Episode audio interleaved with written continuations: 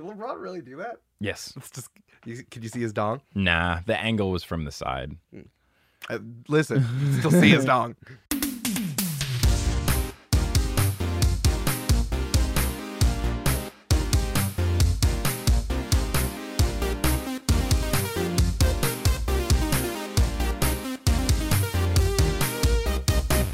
Sup, nerds? It's basketball. Welcome to Horse, a basketball podcast about everything except for the wins and losses. My name is Mike Schubert, and I am joined, as always, by my trusted co host, the beef coming up every couple years or so to Shaq and Kobe, Eric Silver. Eric, how's it going? Good. I like reoccurring conflict, and it never gets dealt with, and it's just two men who perpetually don't like each other. Mm-hmm. That's me as a person. And they're asked about it all the time. Oh, so fun. I got that on the Myers Briggs.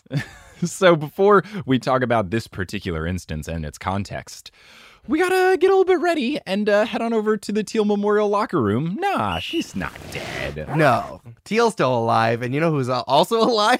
Our new patrons. I assume, unless Josh Meyer and Cinnamons are zombies, they are new patrons, basically. if Cinnamons is a cinnamon bun, they're gonna be in my tummy. So yes. Synonyms? Oh, synonyms. Synonym- synonyms, you'll have plenty of time to tell me how to pronounce your name because you are one of our new producer level patrons. Mhm. And you're joining Brian Wingate, Berger, Skylar Jorgensen, Gladiator Vader, Adam Hartwick, Ross Papa, Akano, Cody Powell, Salvatore Testa, Trust the Process, Hufflepuff Hillary, Samantha Rose, Polly Burridge, and now Synonyms. You love taking Instagram photos of yourself in the gym to show off how you've been working out, but like it's classy. There's only like a little bit of nipple and mm-hmm. like you're not glistening. So it's like a classy photo. You're wearing actual shorts and a shirt, not like LeBron, who recently posted a video of him squatting in just compression shorts. LeBron, we get it. You're a man. You're a very large man and have man parts. We got it. Thank you. Speaking of things that help you in life, do, do we have sponsors? We do. nice. You know what will definitely hap- help you in life is Dashlane. So Dashlane is a password management app that keeps all of your online information safe, secure, and easy to use. If you did take a unclassy or maybe a racy Instagram photo, Mhm. you can have it locked down, but but for passwords. Imagine your Instagram photo was a password. Right. Dashlane can take care of that for you. I need it. Because you have a super racy password that has like 69 in it. Yep. And I have to draw boob. That's my password. Right. Hey, what's your Wi-Fi password, Mike? Well, I have to first draw a penis, and then and then it's my birthday. It's like when you had those Android phones where it had all the dots and your password was drawing a shape, which was always ridiculous. Mine is a boob. It's just, just a boob.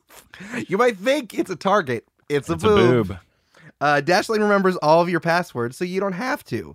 Can't remember the special characters, capitalization, or boob for every single website you visited in your entire life? Dashlane does that for you. If you're worried about being hacked, Dashlane encrypts your data so no one can get access to it, not even Dashlane themselves. Yeah, you don't want people logging into your Instagram account and then downloading your racy video that you accidentally posted. So get it locked down with Dashlane. And as a special offer for Horse listeners, you can get a 30 day free trial of Dashlane Premium, including VPN, dark web monitoring, and all other things that I don't understand. So if you like all this, use the code HORSE at checkout to save 10% on your premium subscription. Dashlane is hooking you up, even if you have boobs in your password. Well, now that we've got that all taken care of and our boobs are all in a line, Well, we well sorry, Mike. Oh, uh, wait, Mike. I'm looking at our notes from last time. Mike made fun of Marvin Bagley III, Oh. who is 20 years old. Look, I stand by my making fun of him because whatever, doing the you can't fire me, I quit. I stand by it, but I will still tell an embarrassing. He is a young story. man, and we all did dumb things when we were in college. So Mike needs to talk about a dumb thing that he did in college. Uh, Let me think. Oh, in college, once in the beginning of the year to celebrate the year starting, there was a thing where Rice funded a trip to us going to Sky Zone, which is like one of those trampoline parks. Oh, sick. And I had a trampoline in my backyard when I grew up in New Jersey. So I am good at trampoline flips and stuff. So I wanted to show off. So I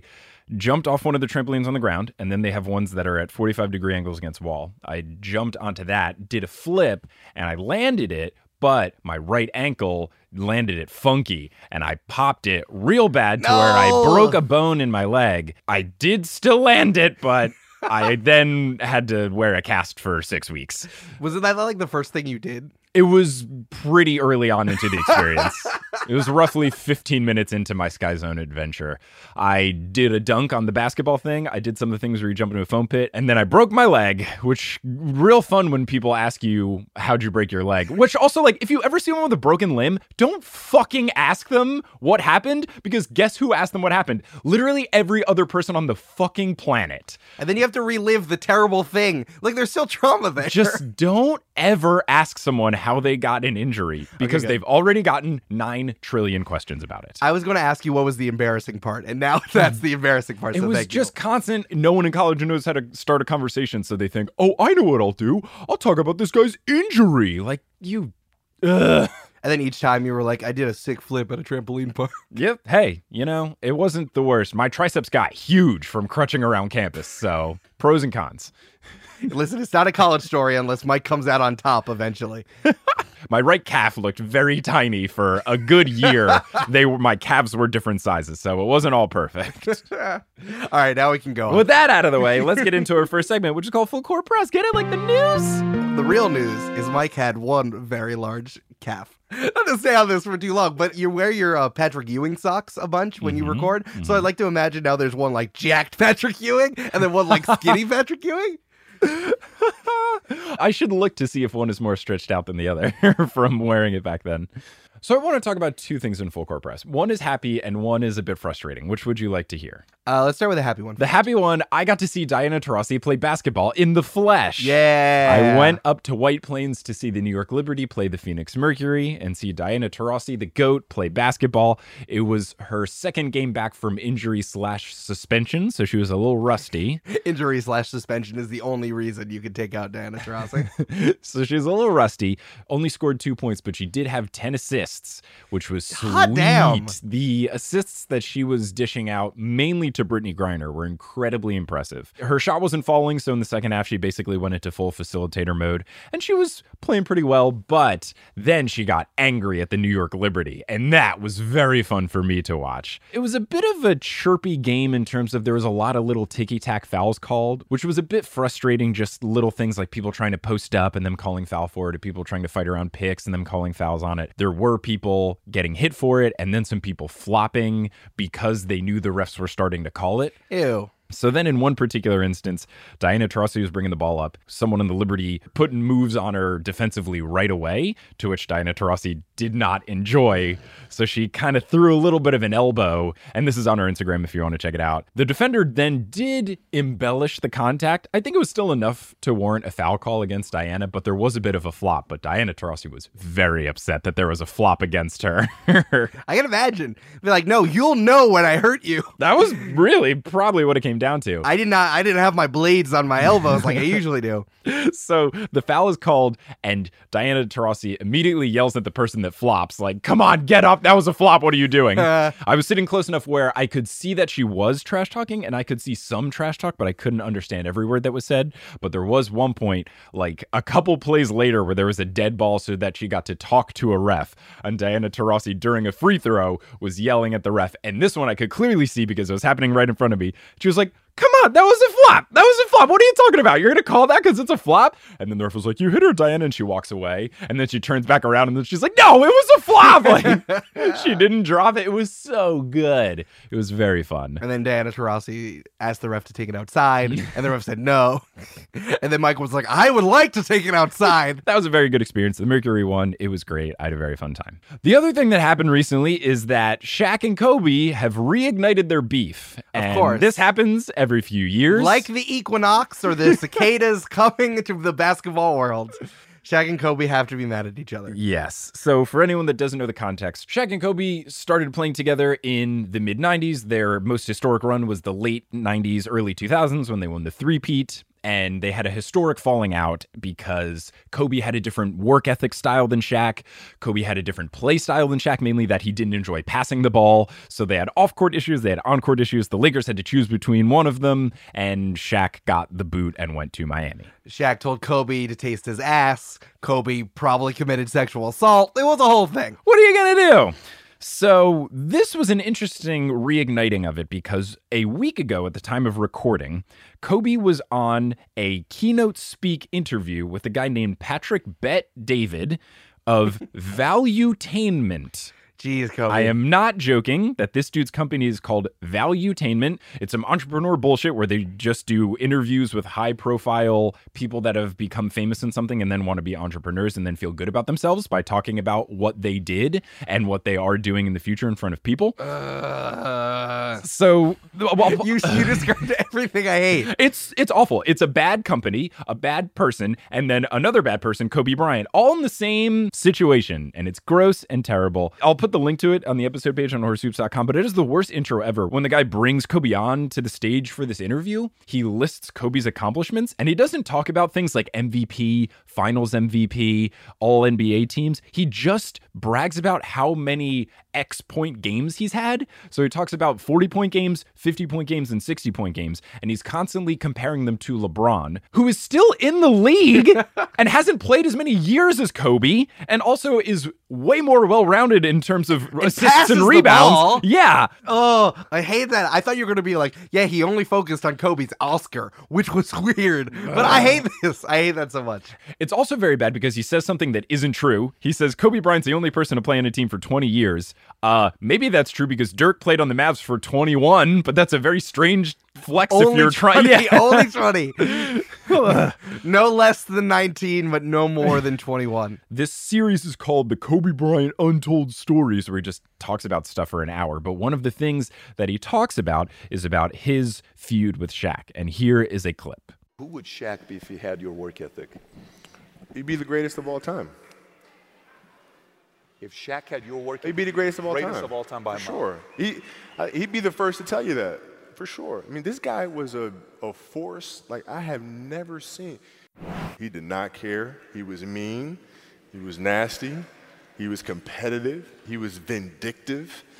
I mean, he was, yeah. I wish he was in the gym. I would have had 12 rings. I mean, nothing there is necessarily new information to me. Like, Kobe has a terrible, earth destroying work ethic, and Kobe's also selfish. Because that's true. If someone who was seven feet tall and fun loving, but also worked out in the gym six hours a day and didn't pass the ball, yeah, dude, you would have amazing stats that no one's ever seen. But, like, you're a different person. That, that doesn't even feel like a beef. That's just like, yes, you're An- right. Another thing that's brought up is that Shaq was a big man, Kobe was a guard. It is different in terms of what work is necessary. If you're a big man, Shaq is getting constantly beat up and posted and hit hard. Maybe the best thing for him in the offseason is to rest and let his body heal. You should just rest and shoot free throws. Right, yeah, uh, that's he- it. That's he- not the. You don't have to go in the gym for six hours. So Ah. it's it's just strange and what's fun about how this beef reignited is that this interview took place a week ago.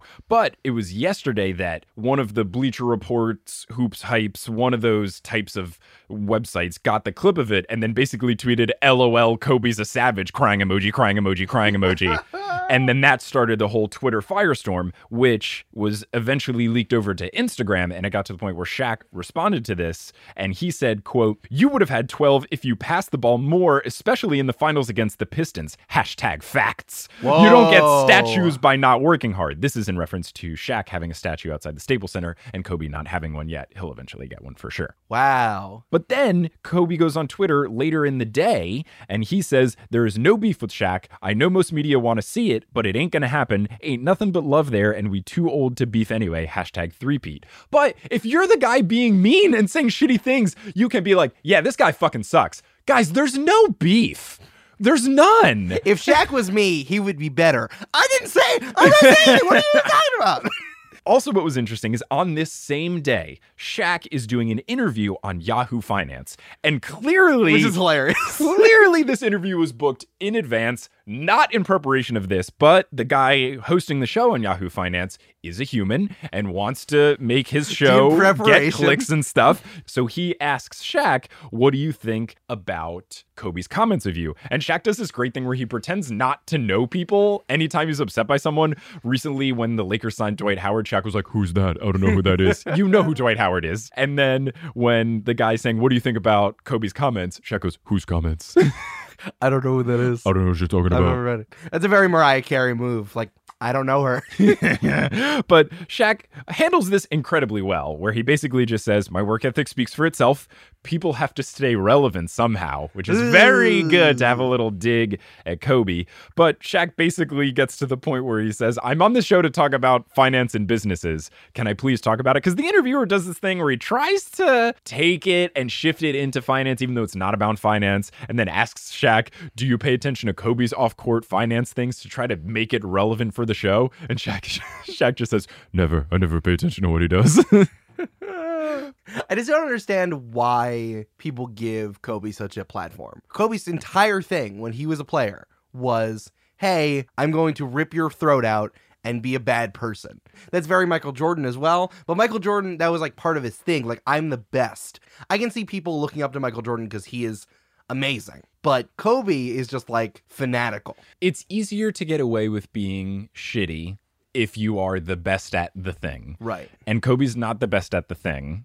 So you don't get to give him a complete pass. Not saying that you should give people who are good at stuff passes for being bad people, but I think it's easier for people to digest Michael Jordan being a ridiculous workaholic and stuff because he's the greatest of all time. And then you can point to it. I think this is what makes LeBron James incredibly impressive is that he is the best player of the generation, potentially of all time, depending on how you view it. His career is not over. We'll see how it shakes out. But on top of that, he is a active social media person in terms of funny stuff like Taco Tuesday, but then also standing up for injustices and things that are bad. He's an activist in terms of things throughout the league, whether it's player empowerment, the Trayvon Martin thing that he stood up and did the hoodie photo with the Heat at a time where that wasn't a thing. Huge deal. He was the one who kicked it off for the NBA. hmm And then also starting a school in a notoriously underprivileged neighborhood. in his as well. Mm-hmm. So the whole thing, like the Cavaliers thing, comes all the way around, and he's a good person. He's Right. a good dad. Yes. we have proof. Good dad. So I think it speaks volumes to the quality of LeBron in that he is the best. He could have gotten away with being a dick,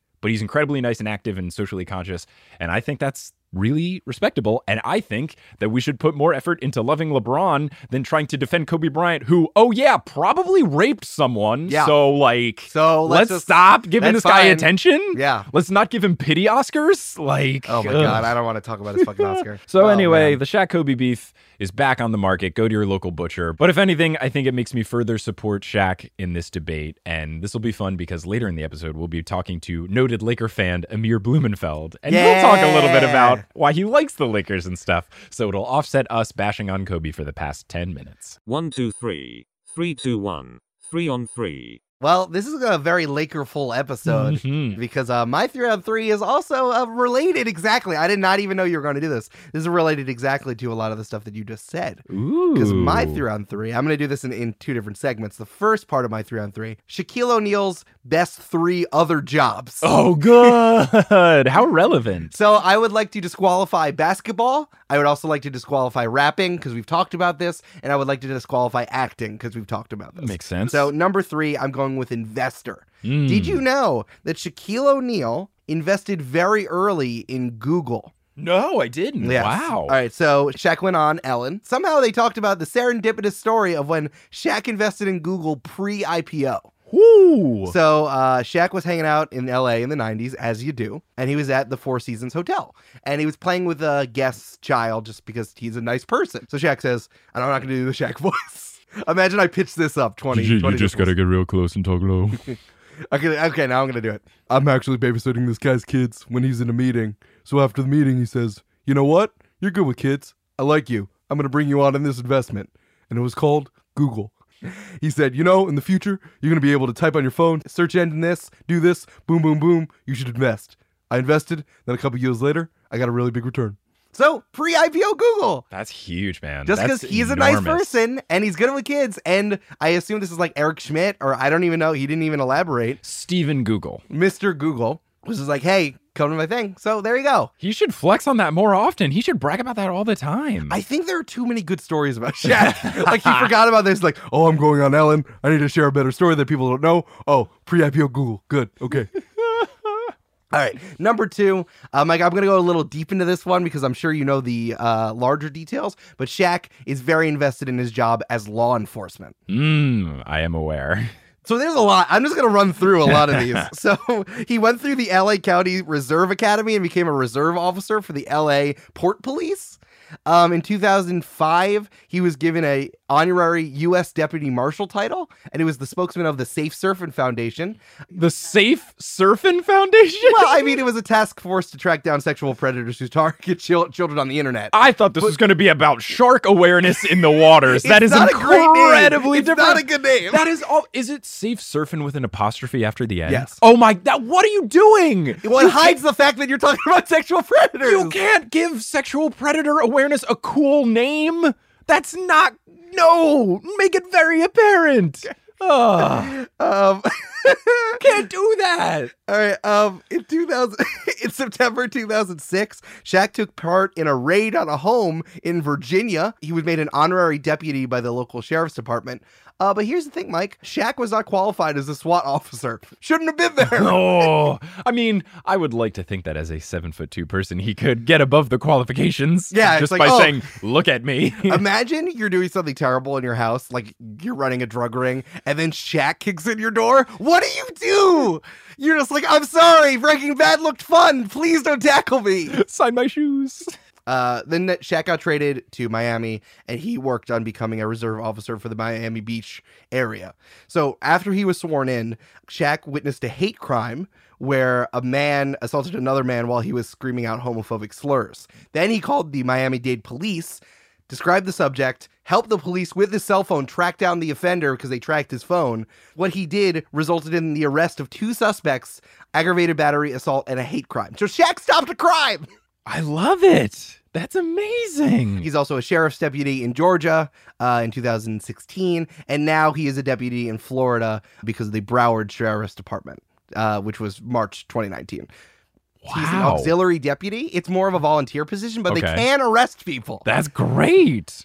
So Shaq all over the place in terms of law enforcement. Only good cop is Shaq. hmm Yep, there it is. That's official. All right, and this is related to what you were talking about before. Shaq's number one side job is being a franchisee. So this is why he was on Yahoo Finance, probably because Shaq has invested a lot of money into large companies and then invest in their franchises. Right. So here's just a list of things that Shaq owns.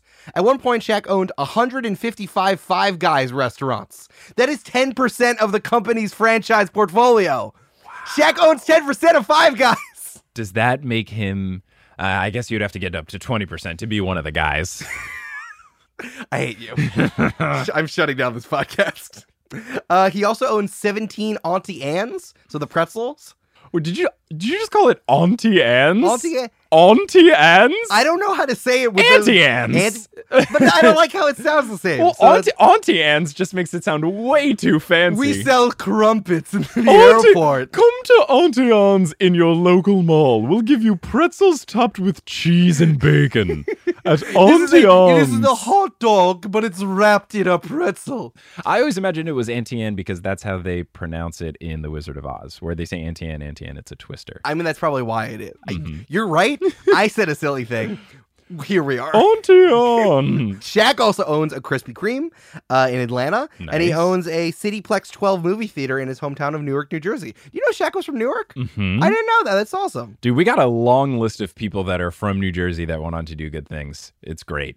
Frank Sinatra, Queen Latifah, Shaq, Bruce. Bruce, Bon Jovi.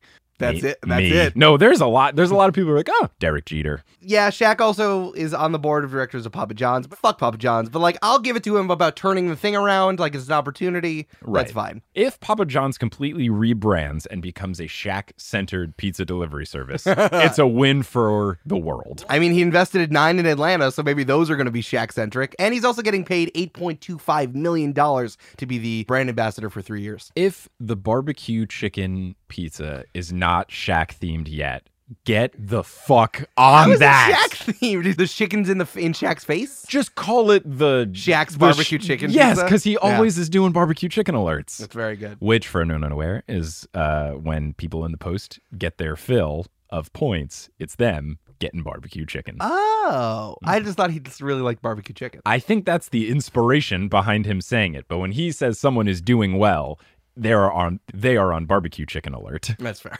Uh, and then finally, he owns 40 24 hour fitness gyms and 150 car washes. So he's franchising all over the place. That's 960 hours of fitness. I'm glad you did the mental math for that one together. It's good. oh, wait, that's not the right math at all. fine. hey, kids at home, if you if you multiply 24 hours of fitness by 40 Gym Shaq owns, oh, no, it is 960. I was right. Yay, math. Woo, I was scared. all right, now this comes to my second half. So I wanted to figure out what Shaq is doing with his money, Mhm. and the best way to figure that out is to look at the seminal classic MTV Cribs. Oh. So the other half are the three best moments of Shaq's episode of MTV Cribs. What year did this take place in? So this is part of the mystique of why I had to pair this with something else. So Viacom, which owns MTV, has a really tight lockdown on MTV Cribs. It is very difficult to find. They shut down all the YouTube channels that have like put shit up. They only release it so like when Missy Elliott just came back into the public mm-hmm. consciousness because of the video Get Vanguard Award from VMAs. They brought back her MTV Cribs segment, but only, but Oh. they have a very tight lock on it. I can triangulate this for you. Okay, before you triangulate, I just want to say for all of those shows that were really old and funny, we're not going to buy the DVDs or whatever. So just let Pimp My Ride be on YouTube, please. just let all the let Next be on YouTube. Next, oh my god, I would, I need to watch next. Next is my favorite thing because the people who walk out, walk down, say the wildest shit of all time. I have always wanted to do some sort of Next themed thing. I tried to get a Next themed improv show picked up for Del Close Marathon and they rejected it, and I was viscerally offended. Hey, what's up? My name's Brandon. I'm 21 years old and I've never ate a fruit. And then the, the the little chyron comes up and it says that, but then it's also like in his free time, Brandon turns grass clippings into stick figures. And then they always say something wild about the person, like, hey, if this girl has more than two boobs, still be down. It's always like wildly sexual that you should not be able to say on MTV. The point is, I can triangulate. I can triangulate when this happened. Mm-hmm. So I think Shaq was in LA because he looked pretty young. He did talk about his championship rings. He also was married to his wife at the time, Shaunie, who is now the executive producer of Basketball Wives. I don't know if you know. Oh wow, cool, cool, cool. So they were they split in 2011 and they married and were together uh, like in the early 2000s Mhm. specifically. So I want to say it was when he was on the Lakers. okay. Part of the reason why I want to share is that I only found this because I had to watch some janky ass man's reaction video to this thing because Viacom's like, I don't even want to watch this. So he's hiding and this guy's like just screaming at this MTV Cribs episode because, and Viacom hasn't shut him down because he sucks. It- I'm not even going to give the link because he sucks so much. It genuinely upsets me how popular reaction videos are. I don't understand who would want to watch them. I'm sure that 40% of their views are people clicking on it thinking they're seeing the actual video and they immediately leave. I think podcasts should start reaction videos and you could play it while you're watching the thing. Hey, welcome to Milk. It's me listening to serial episodes and then talk about it. Oh, it's fucking so Mike, what's upsetting is that's a very good idea. TM, TM, TM, TM, TM. Okay, here's the point. I braved the wilds of this reaction video and I came up my, with my three favorite moments. And they all happen like within the first two minutes, Oh, which I thank love. God, thank God. All right, so this first one is about strawberries. So Shaq walks up to his cigar bar where his then wife, where Shaunie is hanging out, and he, the whole time he's making direct eye contact with the camera, Good, which I love. good. So he says, "You can see my lovely wife is next to the strawberries. That's her favorite fruit." And he's like wagging his eyebrows the whole time. And there's just a giant platter of strawberries and a chocolate fountain in his cigar room. Cribs incredibly staged, but even this was a little much. So with a giant platter where the strawberries are like arranged very nicely all around the platter, and just like a chocolate fountain hanging out. So he's being all suggestive about it. Also, there's this random dude in the cigar bar as he in MTV Cribs, just like getting at background people. So like he's being suggestive about his wife while they're just like, it's like, hey, my friends are here. Also, like, my wife and I love strawberries and chocolate. Ah, I love MTV Cribs. I love Shaq. I love chocolate fountains. directly after this number two moment. So from there, Shaunie says, Oh, where are you taking them next? And Shaq says, To the bedrooms. And then makes direct eye contact with the camera. Very good. And then his wife says, Lovely things happen there, or they don't. And then Shaq takes out handcuffs that he's had planted on him the entire time. And he says, Of course they do. Oh my God. And I'm like, You are such a showman. You were walking around with just handcuffs in your pocket. Beautiful. Great prop work. I'm ready to make this joke. At the drop of a dime. I'm gonna set this up because this is me and I have control over the production. oh, it's so good. Shaq is a national treasure. He's he's so funny. All right, so then finally, number one, he shows them the kids' rooms. All the kids are around him, and they're all jumping on over him because Shaq is also good parent, mm-hmm. and they're going over to the master bedroom. And Shaq's like, "Oh yeah, like I have the smallest bed. I let the kids jump on the bed because it's so small. Oh, it's so small. Huh. You go in, and Shaq has a 30 foot by 15 foot circular bed, which is has a black bedspread with a silver Superman logo on it. So we took a math break, and Mike is going to demonstrate why this bed is so huge. Okay, so we've gone first with a California King, which is already larger than a regular king size bed. A California King is seven feet by six feet, seven feet long, six feet wide. That gives you an area of 42 square feet. It's a lot of bed. It's a lot of bed. Now, Shaq's 15 foot by 30 foot oval bed, if you use the area of an oval equation, which is radius 1 times radius 2 times pi, that is 353.25 square feet. That's a lot of bed, Mike. If you take that and compare it to the California King area, Shaq's bed is 8.41 times the size of a California King bed. Now, you could argue that Shaq is much larger than people, but that's absurd. I just the wild thing about it is you're watching Shaq play with his kids. They're jumping all over him. They're jumping on the bed. He throws himself on the bed and everything. So it's wild because Shaq looks like a regular person on this giant bed. Dog, how do you wash those sheets? What do you do? Well, it is MTV Cribs, so they did not get into it. But I can assume he pays somebody. That's wild. My favorite quote was, of course, Shaq looking down the barrel of the camera. He says, I have room to make it bigger. Do not challenge my bed. So it's like, I'll do it. I'll make a bigger bed. I'll do it.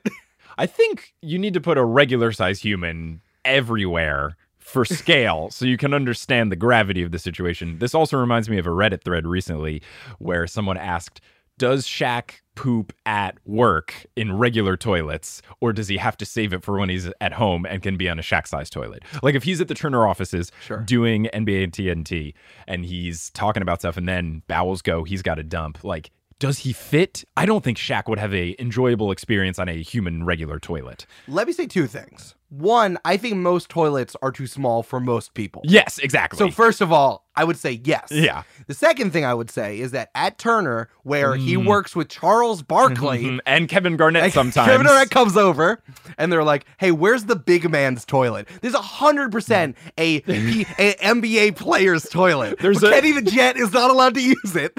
There- it's the prefect's bathroom, but for the NBA, Yeah. and you have to be over six eight to use it. You have to you have to have averaged at least eight rebounds a game through your career in order to use this toilet. You have to have certain All NBA team career stats It's true. to use the prefect's bathroom. So Shaq is a marvel. I had to use all of it. So three best Shaq side jobs, three best moments from MTV Cribs of Shaq. I, I it is my ultimate goal at one point to do an NBA players cribs. Uh-huh. Uh, M- Yeah, MTV yeah, yeah, needs to release it first. Right. Like we can't Make do it. on I like you can't. There are like some really janky sites where you can watch the Carmelo Anthony one, but like there aren't enough for me to watch at least ten videos and narrow it down to six. Yes, I Viacom, please, Bill Viacom, please release the copyrights on MTV Cribs. Just that. I, Just I stream it. You can still stream it and monetize it. if you do, yeah, just I don't. That's what's so ridiculous about all these people wanting to put stuff. Look at late night television. They take their show that already exists, they put all of the good stuff on YouTube, and then they just put ads on it, and then they get free money. Yeah. You're not losing make it out. passive. Just come on. You are you like own it. Like you don't even have to do more. They're also thinking about bringing back MTV Cribs, so I hope that when the new ones come out, they'll start to make the old ones streaming because there's just so many. Wait, they're bringing back MTV Cribs? Yes, that is my understanding. Oh, which I'm also excited about, but I want to see the ones from like the early 2000s. Anyway, basketball. this is a basketball podcast, and we're talking to Amir. right. Yes. For the next segment, I got the chance to chat with Amir Blumenfeld about his Laker fandom, and we will cut to that interview now to be that actually happened. I talked to a funny person that also likes basketball. That actually happened. that actually happened.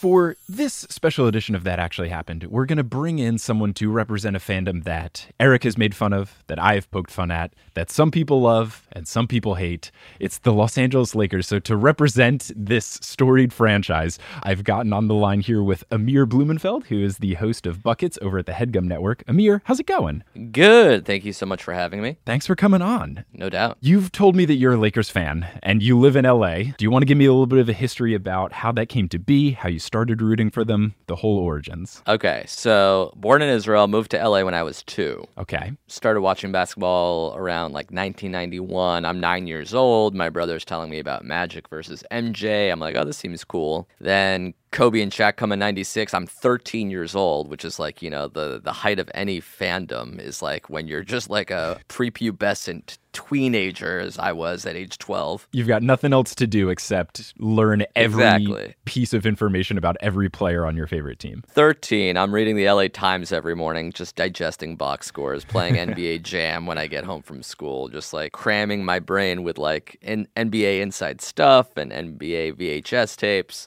And then by the time the Lakers won their first title that I can remember in 2000, I'm an 18 year old. I'm like, wow, that was a long five year journey, but I made it, fam. I'm at the parade.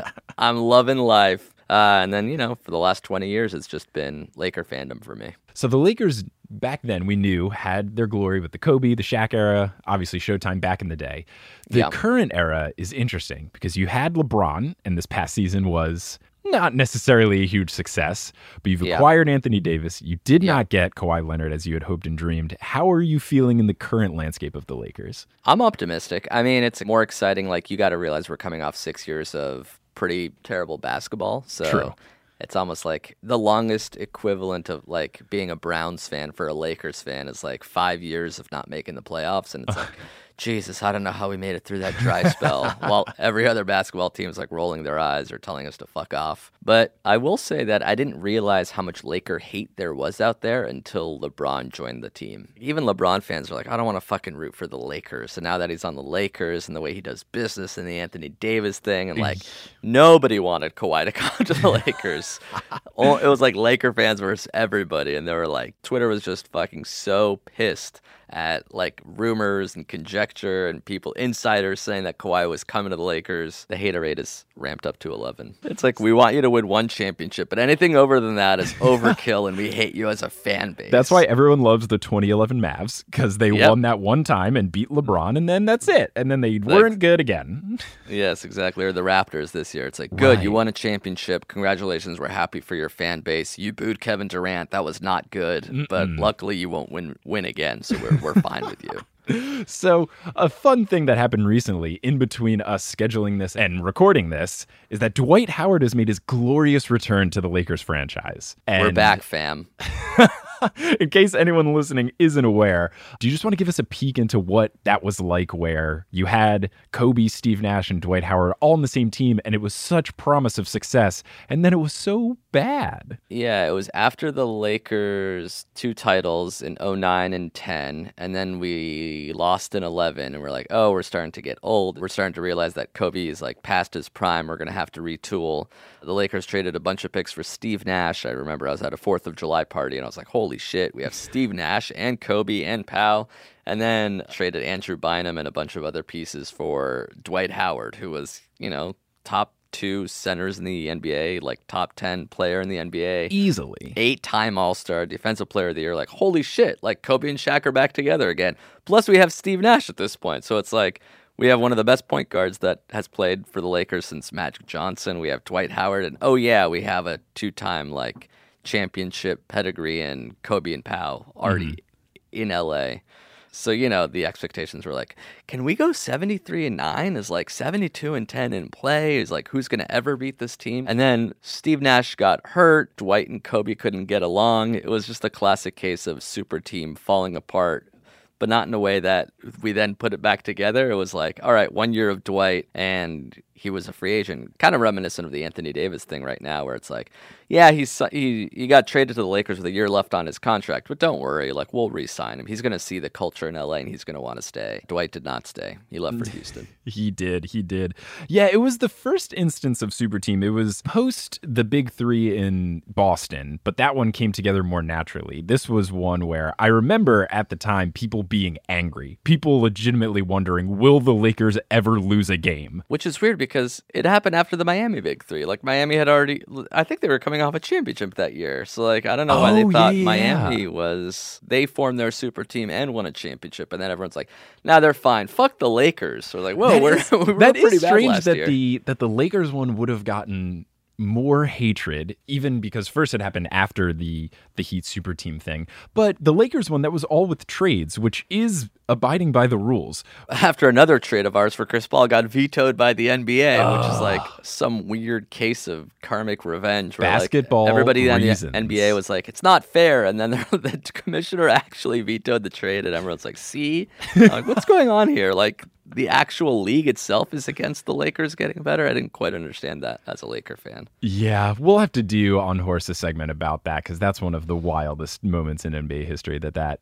didn't take place with the league owned Hornets and all that. What a ridiculous situation. So Dwight's back. How do you feel about that? I'm more cautiously optimistic than a bunch of other Laker fans out there who are just like, you know, the gamut ranges all the way from he's going to poison the team regardless of even if, even if he gets cut in training camp. This is a terrible idea. And then I'm like, uh, I'm somewhere in the middle where I'm like, okay, it's it's not just low risk, high reward. It's like zero risk. You could cut him and not pay him until December. Yes, let's see if he's willing to just set screens and get offensive rebounds before we just cast this guy away. I don't know. I, I feel like Laker fans have gotten a little bit too attached to the notion that in the Kobe versus Dwight feud, that Dwight was, you know, the bad guy, Kobe was the good guy. Then Dwight got bounced around, and Laker fans reveled in that. Now he's back on the team, and we just can't wrap our heads around rooting for this guy again. And the other thing that you have to think of is what's the alternative? It's Joakim Noah. The fact that you were trying out Marreese Speights, a player who's been retired for two years, Right. that's And not a good are sign. like, yes, that's better. That's better because he's not Dwight Howard. The thing is, like, no one's going to say that Dwight's not a good player. Like, even on Charlotte two years ago, he was averaging like 17 and 12. Like, he was top five in the NBA in offensive rebounds in the last like three years. No one is disputing his numbers. They're just saying every teammate hates him. Okay. But as a fan, I don't have to play with him, so I'm not too worried about how annoying he is unless it affects the on court product. That's the question. Will it affect the on court product, or will it be like, yeah, if Dwight's your sixth best player, that's a pretty good place to be? On a happier note, you do have Anthony Davis on the team, and he'll get to play with you this season. How do you feel about it? How was that whole series and saga for you with trying to trade everyone and Rich Paul getting in the mix, and now you finally got him? How's that? Yeah, I never quite understood the whole midseason request because there was no way the Pelicans would find out that Anthony Davis wanted to go to the Lakers and then trade him there within like two weeks. Um, so I thought that was a very messy situation. But the fact that we got it done at all is incredibly exciting. Uh, I love the backlash already from like the Simmons type folks of like, Lakers paid so much for Anthony Davis. Oh, they overpaid him a dollar fifty on the dollar. Like, look at all the pieces they gave. It's like, sorry, you were the ones making fun of us three months ago because we said we would trade Lonzo Ingram and Kuzma for Anthony Davis, and it's like the Pelicans don't want your shitty players. And then the deal gets done. It's like, how could you trade all those potential all stars? And a draft pick, a draft swap in 2027? You fucking morons. It's like, okay, which one is it? Does our team suck, or do you think Anthony Davis is worth it? Because you can't have it both ways. Right. I think we did pay a lot, but that's what you have to pay for an MVP candidate. I found this article about his like best games. This is like when he was 23, 24, Giannis's age. He had a 59 point 20 rebound game on the road. Very like, casual. That's insane. That you call it a quote unquote historic haul, which lasted for about a week and a half until the Clippers traded Oh more for Paul yeah, George, yeah, but nobody gave them grief. Whatever, not mad at it. Um, Right. And I think it made sense for both teams. I think for the Lakers, it makes sense because you have LeBron on the team. And I know that people complain that this happens where teams mortgage their future in order to be good at the present when you have LeBron on your team.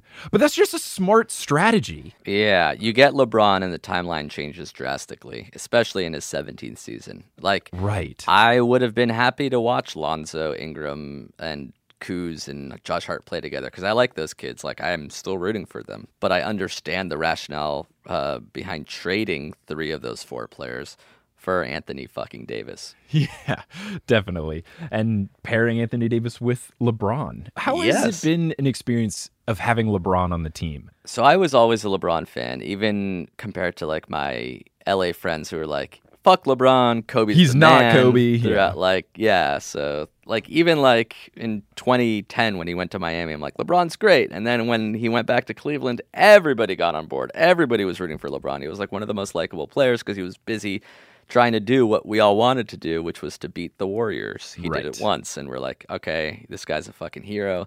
And then, like, politically, the fact that he's like openly campaigning for Hillary against Trump, I'm like, no other athlete is being this open, and no other athlete has more to lose than LeBron. Like, he's doing the most courageous thing, and like, he's the only one doing it. So I love LeBron personally, emotionally, and the fact that he's on the Lakers is a really crazy thing that I could be rooting for LeBron and the Lakers at the same time. That's a good feeling to have someone that you like and then join the team. And he's such a large proponent of Taco Tuesdays, which really has swept social media by storm this offseason. Has your opinion on Taco Tuesdays ramped up increasingly since LeBron has become such a champion for the event?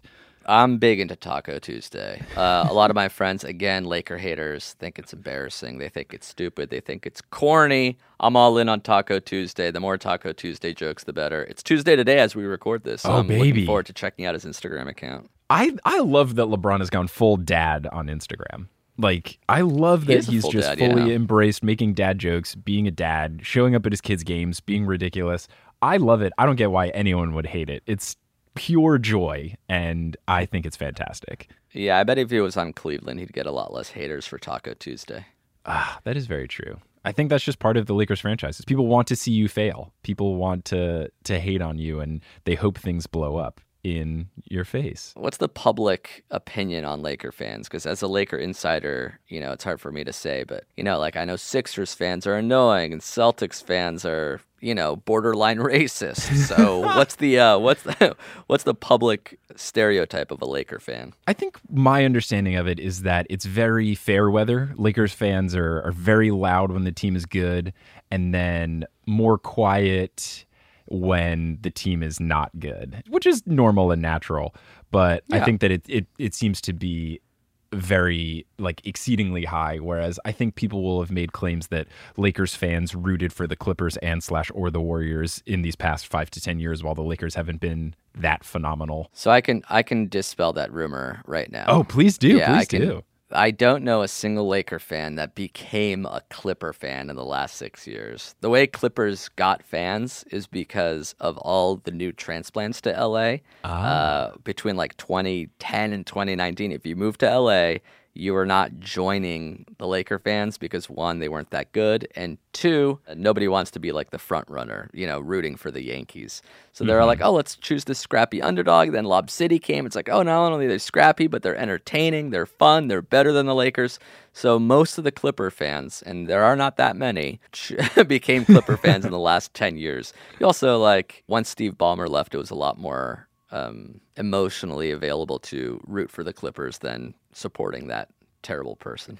I think also people's perception is I don't know. Do you do you consider Kobe to be the greatest of all time? No, Okay. no, God, no. I think you're a rational human. I think a problem is that a lot of Kobe stands, if you will, Yep. try to put him in the same conversation of Jordan versus LeBron. yeah, I definitely like Kobe more than the average NBA fan, but I like him less than the quote unquote Kobe stands. I will say that probably the greatest Laker of all time because Ooh, okay. how, how long he was excellent there and how many titles he brought, you can make a case for Jerry West and Magic Johnson. And maybe it's because I didn't see Jerry West and Magic Johnson play. Not the greatest player to ever play on the Lakers, because that's probably LeBron, but just the greatest Laker in my eye is Kobe. So you you mentioned Magic Johnson. With him running the team and then now not running the team so that he can tweet and stuff. What was that like to see a beloved member of the franchise go into a front office position with that same franchise and then be so laughably bad at it? Yeah, I guess it's interesting that people just assume basketball is like a generalized skill set where it's like if you're a great player, you're a great GM, you'd be a great coach, you'd be a great trainer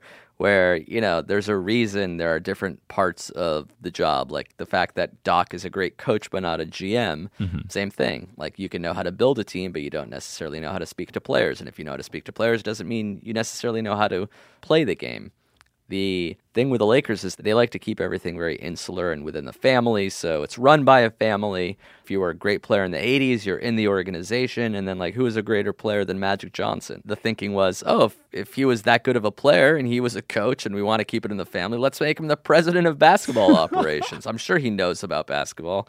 But as you see, even with like Phil Jackson, the game changes and evolves so much that over time, the basketball that you knew and knew how to play so well in the 80s is kind of a completely different game than it is in 2019.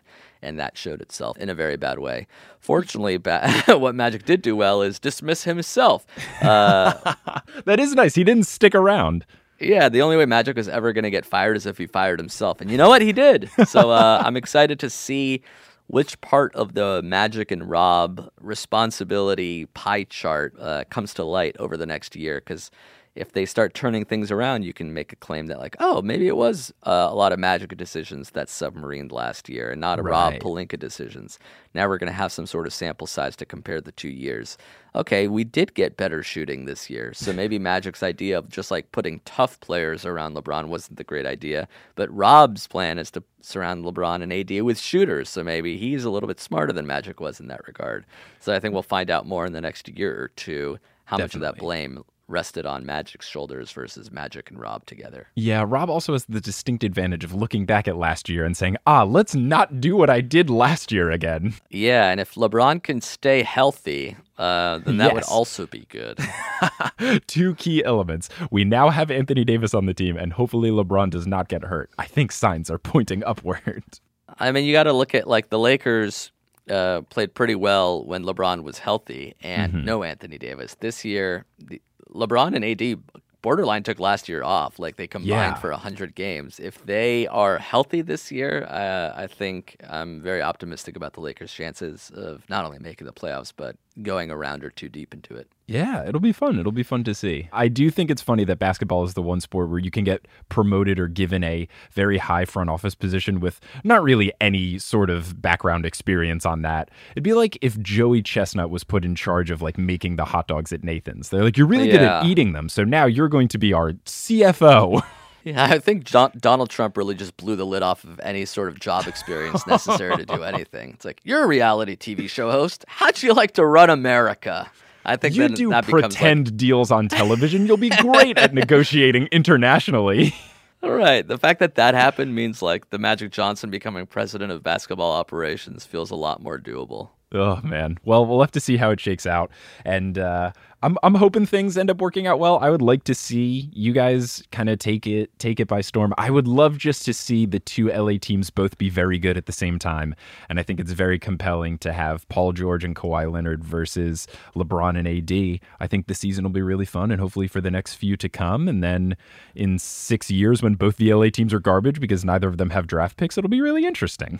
Yeah, I can't wait. I hope we're the team that lasts for longer than a year. Because, like, after all the Clippers did, they also only got Kawhi and Paul George for two seasons. Like, Which is ridiculous. superstars. Yeah. That yeah, that could age incredibly poorly if they don't end up holding on to those guys. So we'll have to see. But Amir, thanks so much for coming on. Thanks for uh, talking about the Laker fandom, defending it against co-host Eric, who's conveniently unavailable for this Laker-centric interview. I Oh wonder if that was a co- coincidence of any He's, sort. he's ducking me. He's like Paul Pierce in a wheelchair. Get him off the court. Get him onto a toilet. This guy's only seen one Celtic championship in his lifetime, and he wants to come at me. Have me back on Oh, to I defend love it. myself. We'll do it. Yeah, it'll be great. We'll be, we'd love to. Uh, and then if people want to listen to you on Buckets, you want to give a little uh, spiel about that and what they can expect from that show? Yeah, I guess it's kind of similar to this show. It's like an NBA fan show uh, by fans. We're not, you know, experts. We're just I'm talking to my funny friends uh, like Ben Schwartz, Adam Lustick, um, Billy Scafuri, uh, a bunch of funny friends of mine talking about the sport we love. Uh, not necessarily dissecting X's and O's, but talking about who's the best player at every height. Who we have an over under draft uh, at the beginning of every season to decide who's going to win some money based on Vegas projections. If you need even more NBA content in your ears, check out Buckets on the Headgum Network, which is a podcast network that I started with my buddy Jake. Yeah. Um, so there's hopefully something for everybody there. Awesome. Well, thanks, man, so much for being on. We- We'd love to have you back to to fight Eric to the death about Lakers versus Celtics. And if you ever need some people to talk about silly basketball things on buckets, we're both happy to uh, come on through. Hell yeah. Thanks for listening to this episode of Horse. Horse is hosted by Eric Silver and Mike Schubert. It is edited and mixed by Eric Silver. The social media is run by Mike Schubert. The website is by Kelly Beckman. The art is by Allyson Wakeman. And the music is by Bettina Campomanes. Shout out to our producer level patrons Brand Wingate, Berger, Skylar Jorgensen, Gladiator Vader, Adam Hartwick, Ross Papa, Akano, Cody Powell, Salvatore Testa, Trust the Process, Hufflepuff Hillary, Samantha Rose, Polly Burge, and Synonyms. Talk about. You know where that you can send us all of your favorite chat clips? They're always very being very delicate about it. You can mail me VHS tapes. You can also find us on social media. ah. You can find us on social at Horse Hoops on Instagram and Facebook. You can find us at Horse underscore Hoops on Twitter. Because as we say every episode, it's because Shaq didn't like him, so he got him blocked and banned. it's probably what happened. Because Horse Hoops was, Was banned. banned. Did you know that Shaq was the first verified user on Twitter? I did know that, and one of my favorite things on Twitter, like 2009, Nice. where it says, Someone asked me if I Twitter, and I say, Hell yeah, baby. I do Twitter, hell yeah, baby! You can you can find us on our website as well at horsehoops.com, which has all of our research and the visual stuff you didn't see because this is a podcast. and if you want some bonus content, like more ridiculous Shaq things that's going to be on 5 on 5, you can check it out at patreon.com slash horsehoops. There's a whole bunch of bonus extra goodness up on patreon.com slash horsehoops. You know who Shaq should invest in next? Domino's, so that all of the shitty pizza is run by Shaq. Actually, I'd like that a lot. But he should invest in Multitude. Ah. Because Multitude is an audio collective of awesome people who like talking about awesome things. That is Join the Party, that is Horse, that is Potterless, that is Spirits, and that is Head Hard Gut, our new show on the Multi Crew. If you want to find out more about us, you can go to multitude.productions. You can find us on the internet at Multitude Shows, and you can join the Multi Crew at multicrew.club. And as we end every episode, we're going to put our hands in the middle and say something on the count of three. I think it only makes sense that if Shaq is a 10% owner of Five Guys, that makes him half a guy.